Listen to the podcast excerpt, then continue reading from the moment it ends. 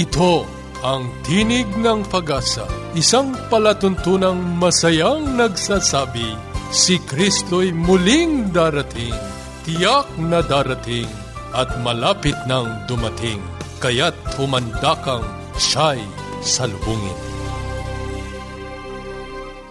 Kayo'y sumusubaybay sa Tinig ng Pag-asa, ang programang hatid sa inyo ng Adventist World Radio ito po si Joe Orbit Jr.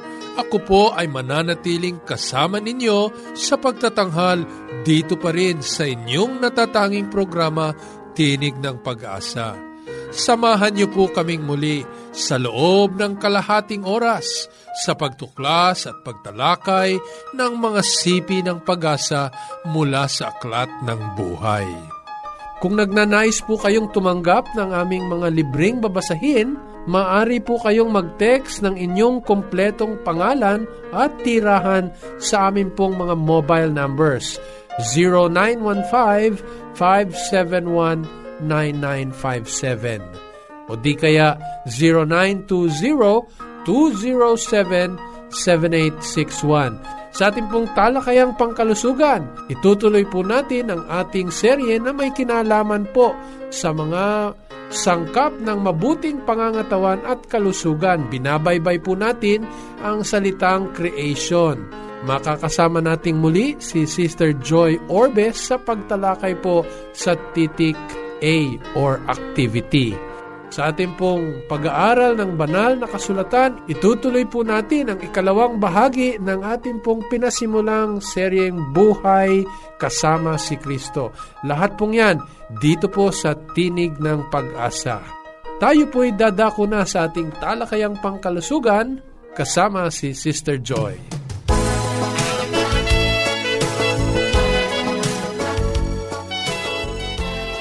Itutuloy po natin ngayon ang ating pinasimulang talakayan sa kalusugan. Ating binabaybay ang salitang creation sa pagtuklas ng walong mga sikreto para sa maligayang pamumuhay at pangangatawan. Tayo'y nagpasimula sa titik C na kumakatawan sa choice o kahalagahan ng pagpili. Ang R naman ay kumakatawan sa rest o kahalagahan ng pamamahinga. Ang letrang E ay kumakatawan sa environment o kahalagahan ng kapaligiran. Ngayong paksang ito, isusunod natin ang titik A na tumutukoy sa activity o kahalagahan ng gawain. Tinatayang 10,000 mga hakbang ang karaniwang nagagawa ng tao sa buong maghapon. At sa bawat hakbang, gumagamit siya ng dalawang daang mga muscles o laman sa kanyang katawan. Nilalang ng Diyos ang ating mga katawan upang makakilos ng mahusay at gumawa, katulad na lamang ng ating mga paa. Alam mo bang ang limangput dalawa sa dalawang daan at anim na bilang ng mga buto sa ating katawan ay nasa ating mga paa? Yan ay humigit kumulang sa one-fourth ng lahat nating mga buto sa buong katawan nagpapatunay lamang na ang paglalakad ay malaking bahagi ng ating araw-araw na gawa. Hindi kaila na isa sa pinakamagandang ehersisyo ay ang paglalakad.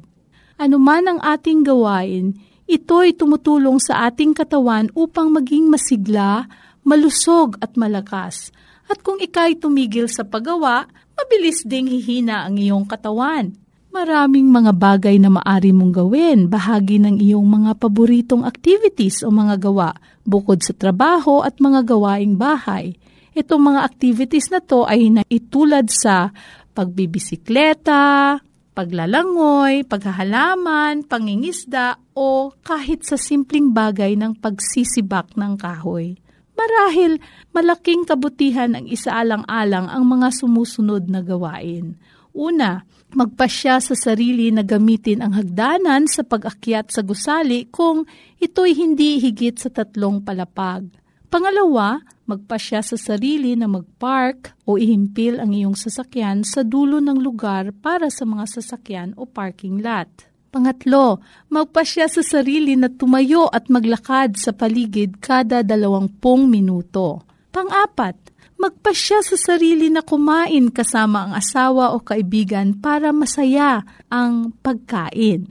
At panglima, magpasya sa sarili na umupo ng matuwid at mas madalas na mag-unat-unat. Kaibigan, pakinggan mo ang ilang mga sipi mula sa kasulatan tungkol sa kabutihan at kaawaan ng Diyos sa ating kalusugan at kalakasan.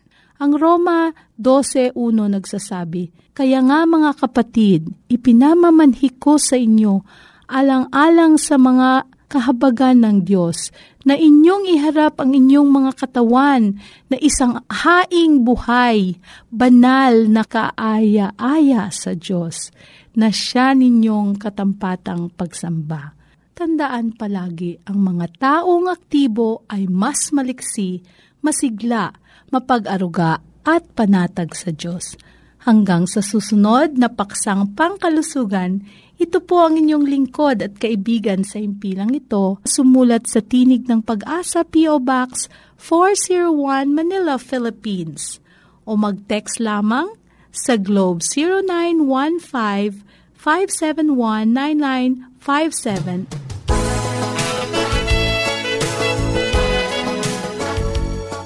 Maraming salamat Sister Joy at tayo po'y dadako na sa ating pong pag-aaral ng mabuting aklat. Sa kapakinabangan po ng ilan sa ating pong mga taga-subaybay na ngayon pa lamang po tumututok sa ating programa, ang ating pong serye Buhay Kasama si Kristo, ngayon po'y nasa ikalawang bahagi na at ang ating pong pinag-uusapan ay ang mga karanasan ng ating mga kaibigan na masasabing naging paraan ng Panginoon upang ibalik at isauli sila sa pakikipagrelasyon sa Kanya. Sa araw pong ito, tatalakayin po natin ang karanasan. Ano nga po ba ang maging nag-iisang magulang ng iyong mga anak? O mas kilala sa wikang Ingles na single parenthood or parenting. Kasama po natin ngayon si Sister Vicky Ibale. Kamusta ka ma'am? Mabuting mabuti po, Pastor. Si Ma'am Vicky po ay hindi kapanipaniwalang 60 years old na. Kung titingnan ko po ay parang nasa kanyang early 50s pa lang. Anong sikreto, ma'am? Sa biyaya po ng Panginoon, Pastor. Amen. Dahil binibless tayo niya. Ilan na po ang mga anak ninyo? Dalawa po, Pastor. Isang 34 years old at saka isang 26 years old. Oh, may edad na rin pa lang inyong mga anak. Gusto niyo po silang batiin. Sa dalawa kong anak, si Francis Jerry Ibali at si Lawrence Elmer Ibali, magandang araw sa inyong lahat. Mahal na mahal ko kayo. Katulad ng maraming mga mag-aasawa at nagpasimulang magsama sa buhay, ang mga unang taon ay masasabi nating maligaya at naririyan ang talagang panahon na lalong nagkakalapit ang kalooban. Ito po ang inyong naging karanasan, Ma'am Vicky. Yes po, Pastor. Masayang masaya po kami. Mhm. Anong edad po kayong nagpakasal? I was 25, Oh, siya ay 26. Sa pasimula ng inyo pong pagsasama na masaya, paano po nangyari ang lahat? Noon pong nagsimula siyang mag-abroad, Pastor, doon po Oh. nagsimula ang problema namin mag-asawa. Ah, nagkaroon po siya ng relasyon sa mga babae sa paligid niya. Ito po ay para sa kapakinabangan ng ating pong mga taga-subaybay. Ano? Bagamat hindi po lahat ng nangingibang bansa ay nagkaroon ng katulad na karanasan ng asawa ni Ma'am Vicky, malaki po ang panganib na ang mag-asawa po ay magbukod. Lalo na nga po sa ganitong kalagayan na magiging mahirap ang kanilang pagsasama kung sila'y magkalayo. Nung ito'y mangyari, Ma'am Vicky, ano ang inyong ginawa? Kinonfront ko po siya kung bakit. Pero siyempre, hindi naman po niya aminin. Hanggang nakita ko na may mga ebidensya. Mm. Doon lang. So ang inyo pong panganay ay naisilang na sa mga panahon na yan? Opo. Kasi 1980 siya umalis. May. Mm. 1980 January, pinanganak yung panganay ko. So naiwanan po kayo ng inyong asawa ng isang anak na inyong ipinagbubuntis sa mga panahon na yun. Opo, Pastor. Hindi ko po maubos isipin kung papaano nyo hinarap ang pagbubuntis o pagpapalaki sa isang bata na gayong malalaman niya na ang kanyang ama ay merong ibang pamilya. Eh, bata pa naman po siya, Pastor. Ang nakita lang niya na pag umuwi yung ama niya, nag-aaway kami. Mhm. Kasi po, ah, kaming mga babae, pag ting ang asawa namin dumadating, gusto namin tingnan yung bagahe nila, gusto namin ayusin. Mm-mm. At pag alis, ganun din po inaayos. Bilang katoliko, nilalagyan pa namin ng rosary yon na safety siya, lahat-lahat. Mm. Paano nyo po hinarap ang pagiging nag-iisang magulang sa inyong lumalaking anak? Ginawa ko po ang lahat, Pastor. Ako naman po ay nakapagtapos ng pag-aaral. Nagmasteral ako sa UP. Mm. Nagtayo ako ng restaurant, yung Cafe Enamorata. Mhm. And then, yung feasibility studies ko sa UP, pinangalanan ko ng Star Cedars Kiddie School. Mhm. So, nagkaroon po kayo ng paaralan. Opo. Oo. Nag-focus ako sa IDP, yung Infant Development Program, para ma-cater ko yung mga mother nga walang mga yaya, pwede doon sa school na tinayo. Sa kabila nito, mabilis na lumalaki ang inyong anak.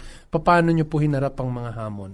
Trabaho lang po ako ng trabaho, Pastor, na para sa akin, masustain ko yung pangailangan nila financially. Kamusta ma'am yung presence, yung tinatawag na naruroon kayo sa kanilang tabi? Malaki po ang pagkukulang ko. Tanggap ko po yun. Kasi nga nakafocus ako sa pag-aaral, sa restaurant ko, sa eskwelahan ko. Wala talaga akong oras sa kanila. Para sa akin, sige may driver, may katulong, okay na. Sa kapakinabangan po ng ating mga taga-subaybay, marahil ay may katulad kayong karanasan ni Ma'am Vicky na sa pagtutok sa pangangailangan ng tahanan, Komo siya nga lang po ang nag-iisang tumatayong magulang ng dalawang lumalaking mga lalaki ang bahagi na siya'y naruroon sa tabi ng kanyang mga anak ay tila hindi na paglaanan ng sapat na panahon. Ano po yung mga sumunod na hamon ninyo sa mga anak ninyo? Habang lumalaki po sila, Pastor, nagkaroon po ako ng problema sa isang anak ko, yung eldest ko. Mm. Ah, na-diagnose po siya ng schizophrenia. Oy. That was 1999. Mm, Ilang taon na siya nun, ma'am? Third year po siya sa UP. Sabi ng doktor, may chemical imbalance sa brain. Mhm. So, pinasok ko po siya sa rehab. Nung nasa rehab siya, mas lalo po akong nangangailangan ng katuwang sa buhay. Mm. Kasi everyday, kailangan bibisita ako. Dapat may dala ako na pagkain o meron man lang mag-drive sa akin. Hindi po lingid sa kaalaman ng marami nating mga kababayang taga-subaybay ang magpalaki ng mga kabataan, ng mga anak na nag-iisa bilang magulang ay tunay na naghahanap din ng mga panahon na siya'y may katuwang. Sa mga panahon na kinakailangang masabi niya ang kanyang damdamin. Sa mga panahon na kailangan niya ng isang makikinig sa kanyang mga hinaing. Dumating po ba ito? Pastor, opo. Hindi ko po yan i-deny na mahirap mag-isa. Kaya ako po ay nagkaroon ng relasyon Mhm. sa isang lalaki na may pamilya, may anak din po, Pastor. Aha. Inirehab itong inyong anak, ah, gumagaling siya, bumabalik, Opo. nagre-relapse siya. Ano pa pong mga naganap? Ah, pangalawa, pagka-rehab niya, wala po akong pambayad. Mm. Pero one week na po akong pinadalhan ng letter na pwede ko na siyang kunin. Mhm. Pero hindi ko siya mailabas kasi walang pera. Ngayon, iyon pa rin po yung lalaking nagbayad para mailabas siya. Yun yung pangalawa. Doon sa pangatlong rehab niya, 2006, yun na po yung nine months siya nga na-rehab. Kumbaga, palala ng palala yung sakit niya. Nagang paranoid na siya. Mm. Kaya bago siya na-rehab, nasaktan kami mag-ina. Na-hospital kami. Noong ano, ilalabas na siya sa pangatlong pag-rehab niya, wala po akong pera, pero may trabaho na ako. Kumuha ako ng tirahan namin na sa palagay ko permanente na. So, lahat ng income ko napunta doon kasi that is 15,000 a month. Tapos maintenance ng anak ko. Hmm. So, ang hirap nun. talaga. So, noong panahon na yon mayroon pong naligaw sa akin, isang dating newscaster. Ah, nung nalaman po niya yung problema ko, lahat ng mga requirements ng hiningi ng hospital, inangkin niya Hmm. na ako nang bahala. Ibig sabihin, sinagot niya. Opo, sinagot niya na gaya ng cheque, cash, land titles. Para lamang mailabas ninyo yung anak ninyo na may malaking kagastusan. Opo, Pastor, bilang nanay, gawin mo ang lahat. Mm. Makapiling mo lang muli ang anak mo. Sa sunod-sunod na mga pangyayaring ito, hindi pa man natin nabanggit yung ah, kayo'y nasunugan, nawala yung inyong restaurant, nawala yung inyong paaralan. Opo. Saang bahagi nakaisip kayo na kayo'y tinatawag ng Panginoon? Kasi po, Pastor, maituloy ko lang po sa iyo yung hindi nga ako sumang-ayon sa gusto ng lalaki na yon na isama ako niya sa Subic. Eh, umalis po siya sa sasakyan ko. Pagbalik ko, wala na siya doon. So, umuwi ako sa bahay. Halos magdamag yun, umiiyak ako kasi wala. And then, mga 2 o'clock in the morning, siguro marinig ito ni Mrs. Sumikad, nag-text siya sa akin yung John 15 verse 7, If you remain in me and my words remain in you, ask whatever you want and it shall be given unto you. Eh, at that time po, Pastor, hindi po ako nagbabasa ng Biblia. Mhm. Sa- At si Mrs. Sumikad po ang nag-text nito sa inyo. O kasi po, kinonfirm ko, tinawagan Siya po ko. inyong kaibigan. accident lang po, Pastor, yung pagkaibigan namin. Pero as I recall, parang pamaraan po din po to ng Panginoon. Lumipas ang mga taon po na sa araw-araw ay nagkakaroon ng pamamaraan ng Panginoon na kayo'y ibalik sa Kanya. Papaano po tuluyang kayo ay nagbalik loob sa Panginoon? Ah, mahaba po, Pastor, kasi po nag-search ako kung saan-saan akong born again church nakapunta. Pero parang wala eh. Parang di na ako nagsisimba.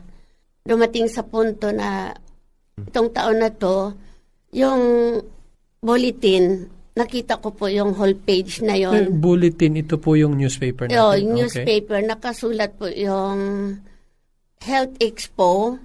Ah, may nakita kayong ano, Oo. yung ad- advertisement. Nandun or- po yung picture ng isang speaker for two weeks na si Pastor Ted Wilson. But babalikan ko lang po, Pastor, bakit po ako na-attract doon kasi sa dami ko pong karamdaman, Hmm. meron akong multiple cyst, meron akong pelvic organ Grabe, no? relapse, ang dami, meron akong kidney problem, meron akong gallbladder, stone Hmm. yun, lahat-lahat. Eh, para sa akin, eh, nag-aaway kami lagi ng bunso ko dahil gusto niya mag-undergo ako ng operation. Hmm. Pero saan ka kukuha kung sinabing doktor, okay, handa ka ng 80, maghanda ka ng 120 para dito, ganon ganon Hmm. So, mayroon naman ako nakilala ng... So you opted, pinili niyo po na to go the natural way. Opo, yun po, Pastor, tama po kayo doon. And then, yung pong health expo na yon May 4 up to May 16, religiously talaga, pinuntahan ko na at saka nag-undergo ako sa mga examination. Ito na po yung nakita ninyo sa bulletin, Opo, sa Pastor. Manila Bulletin. no? Opo.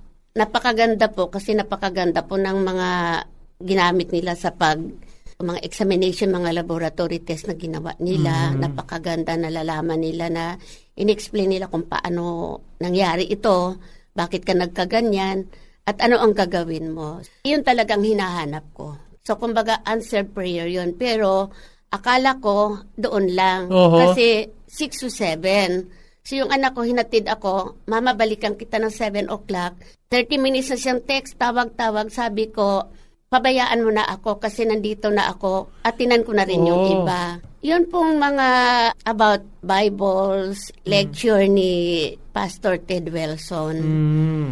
na mamamangha ka. Mhm. O talaga bang ganun ba talaga? Yung nagtatanong ka sa sarili mo. So para talaga ma-discover ko pa kasi na-excite ako eh sa mga topics niya. Ayaw kong mag-miss. Ayaw kong mag-absent. At sa ganitong paraan, natuklasan ninyo ang katotohanan ng Biblia na nagbigay sa inyo ng pag-asa. Opo, kailangan ituloy-tuloy ko. Maniwala ako na talagang darating si Kristo. Mm. Darating siya. At paano ka maghanda? Pumunta ka sa tamang doktrina. Kaya simula noon, nag-aati na po ako ng church service, tapos nagba-Bible study. At ako po, Pastor, ay naniwala din po na base po sa aking napakinggan kay Pastor Ted Wilson na ang ating katawan ay templo ng Mhm. Panginoon. So kung siya ay templo ng Panginoon, kailangan alagaan ko. Mhm. At paano mo siya alagaan? Sa pamagitan ng tamang pagkain, biblically, susundin mo kung ano nakasulat sa Biblia. Maraming pagbabago ang hinatid sa inyo ng kaganapang ito. Maraming marami po, Pastor, na hindi ko napag-aralan after Paano 60 po ito, years. ma'am? Tinanggap ng inyong mga anak? Nung last Sunday, narinig ko lang sa anak ko, yung bunso, mabuti naman, mayroon ka ng pinagkaabalahan na may kabuluhan. Napakasarap pakinggan. Paano po nabago ang lahat sa inyong pagiging nag-iisang magulang sa inyong mga anak na dinala ng katotohanan ito at marahil nung marami ninyong mga karanasan, isinauli kayo ng Panginoon sa Kanya. Unang-una, Pastor, siguro mag-start ako sa sarili ko, sa personal life ko na nagpa-practice po akong gumising ng 4 o'clock, 5 o'clock in the morning. Kumbaga kung ano yung napag-aralan ko sa Bible study, I'm trying to apply it. Amen. Opo, na kailan magbasa ako ng Biblia, kung pwede kumanta ako ng mga makalangit na kanta para sa Panginoon. And then nakikita ng anak ko na doon sa CR namin, dati kung ano-ano magasin ang nandun, ang nakita nila doon ngayon mga religious books na. Mm. And then, yung pagpasinsya at pag-promote ng peace sa aking sarili ay pinapractice ko po ngayon. At hindi na po ako yung cranky, masungit na matanda. Amen. Oo. Yun po para sa akin, napakalaking bagay po. Kamakailan lamang po si Ma'am Vicky ay nagpasya na sumunod sa ating Panginoon at siya'y tanggapin sa kanyang buhay. Isang bagay na masasabi nating gumagawa ang Panginoon, anuman ang katatayuan mo sa buhay. Sa lahat ng mga nag-iisang magulang para sa kanilang mga anak, may pag-asa. May ipinagkakaloob ang Panginoon na pamamaraan upang tayo'y isauli niya sa panibagong buhay sa Kanya. Ma'am Vicky, kung merong ilang mga salita na nais ninyong mapakinggan ng maraming mga taga-subaybay natin na may ganon ding katatayuan, nag-iisang magulang sa kanyang mga anak, ano yun? Sa mga listeners ng program na to, ang masasabi ko po, lalo na sa mga single mom, ang unang-unang ginawa ko ay kilalanin ang Panginoon, manampalataya sa Kanya. Pangalawa, pagpatawad, unang-una sa sarili ko, and then sa mga tao na nagiging bahagi ng aking pagkakasala. At pangatlo, kung sino man ang nakikinig sa akin ngayon na mayroon pang ginagawang relasyon na hindi dapat gagawin, hindi pa po huli ang lahat na hintuan na, tuldukan na. Dahil pag ito ay ginawa natin, tiyak na matutuwa ang Panginoon at ibabalik niya lahat because God is God of second chances, God of restoration. Mhm. Salamat sa Diyos. At sa lahat po ng ating mga taga-subaybay na minsan ay iniisip ano ang pag-asa sa kabila ng nag-iisang magulang sa kanyang mga anak, naririto po ang karanasan ni Sister Vicky. Maraming salamat, Sister Vicky. Maraming salamat po, Pastor, sa pagkakataon na to at hindi ko pa ito makakalimutan na hindi lamang po ako ninyo hiningian ng experience ko, hindi lalong nag-internalize sa akin na kailangan talagang kumapit ako sa Panginoon. Amen. Hulog po kayo ng langit, Pastor. Amen. Thank you so much. Sa mga katulad ni Sister Vicky, hindi makabubuti na sila'y ating hatulan. Anuman ang nakalipas, papaano nila nilagpasan ang mga hamong ito. Isang bagay ang tiyak, hindi pinababayaan ng Panginoon silang mga nag-iisang magulang sa kanilang mga anak. Ganito ang pangako ng banal na kasulatan. Sa awit kapitulo 118, ang talata ay 6. Ang Panginoon ay kakampi ko. Hindi ako matatakot. O anong magagawa ng tao sa akin? Sa ganitong paraan, ipinadadama ng Panginoon na hindi niya pababayaan silang mga ina, nag-iisang magulang sa buhay ng kanilang mga anak ay itataguyod ng ating Panginoon. Karagdagan dito, ito rin ang idinidiin ng Pilipos Kapitulo 4. Ang talata ay 13. Lahat ng mga bagay ay aking magagawa doon sa nagpapalakas sa akin. Kaibigan, manghawak kang matibay sa Panginoon Maraming mga suliranin marahil ang iyong daraanan. Subalit kung titingnan mo ang nakalipas na pagtataguyod ng Panginoon, makatitiyak ka na sa Kanya ay mayroong pag-asa. Sa 1 Pedro, Kapitulo 5, ang talatay 7, ganito ang pangako ng Panginoon. Na inyong ilagak sa Kanya ang lahat ng inyong kabalisahan sapagkat kayo'y ipinagmamalasakit niya. Nagmamalasakit ang ating Panginoon. Iniibig niya at nauunawaan niya ang mga katayuan ng mga magulang na nag-iisa para sa kanilang mga anak. Maglalaan ng Panginoon kung tayo'y mga hawak ng matibay sa Kanya. Katulad ni Sister Vicky, sana'y makasumpong ang ating mga tagapakinig ng may gayon ding karanasan sa Kanya na ang Panginoon ay susubaybay sa atin. Sana'y nakinabang ka sa ating pag-aaral sa araw na ito. Kung ikay may mga katanungan at kahilingan, maaari mo itong ipadala sa aming globe number 0915-571-9957. Ulitin ko po, 0915-571-9957 o di kaya sa smart number 0920-207-7861 0920-207-7861 Muli, ito po si Joe Orbe Jr. sa Roma 15.4 sa pagtitiis at pagaliw ng mga kasulatan ay mangagkaroon tayo ng pag-asa.